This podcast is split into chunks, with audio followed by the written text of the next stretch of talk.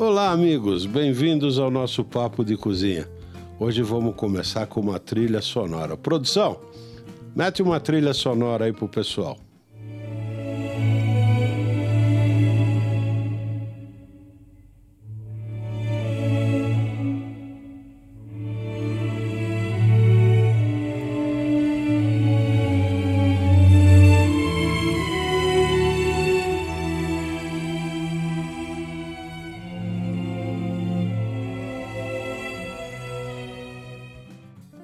Vocês ouviram?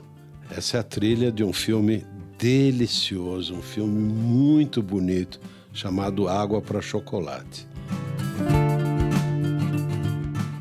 E nesse filme, num dos momentos interessantíssimos dele, tem um molho, um molho de chocolate com pimentas e especiarias, o mole poblano, que aparece muito como uma especialidade da protagonista. Contrário do que muita gente pensa, de que isso é do tempo dos maias, porque o chocolate e a pimenta, na verdade, esse molho ele surgiu em 1680 na cidade de Puebla, por isso ele chama poblano. Especificamente num convento, o convento de Santa Rosa.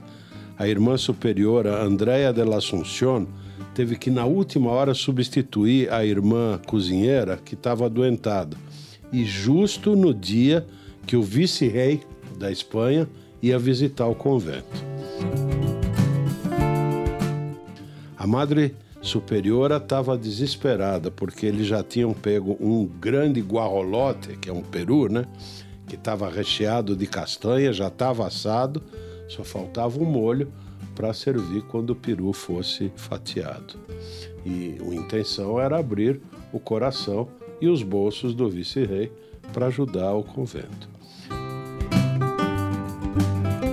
Irmã Andréia começou por tostar alguns tipos de chiles, né, pimentas, como o, o chile mulato, o chile passia, o chipotle.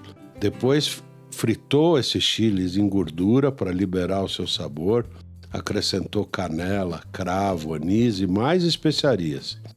Em seu molcarrete, que é aquele pilão de pedra de origem maia, pilou amendoins, amêndoa, gergelim.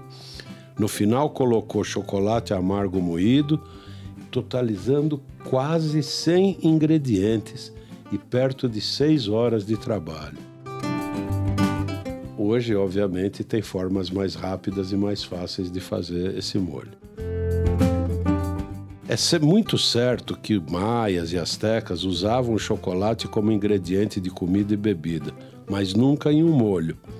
Mole é um nome genérico que se dá a molhos no México. Assim você tem o mole pibian, feito de semente de abóbora e tomate verde, o mole de oia, feito com milho e abobrinha, e muitos outros. O mole poblano, delícia das delícias, é feito com chocolate.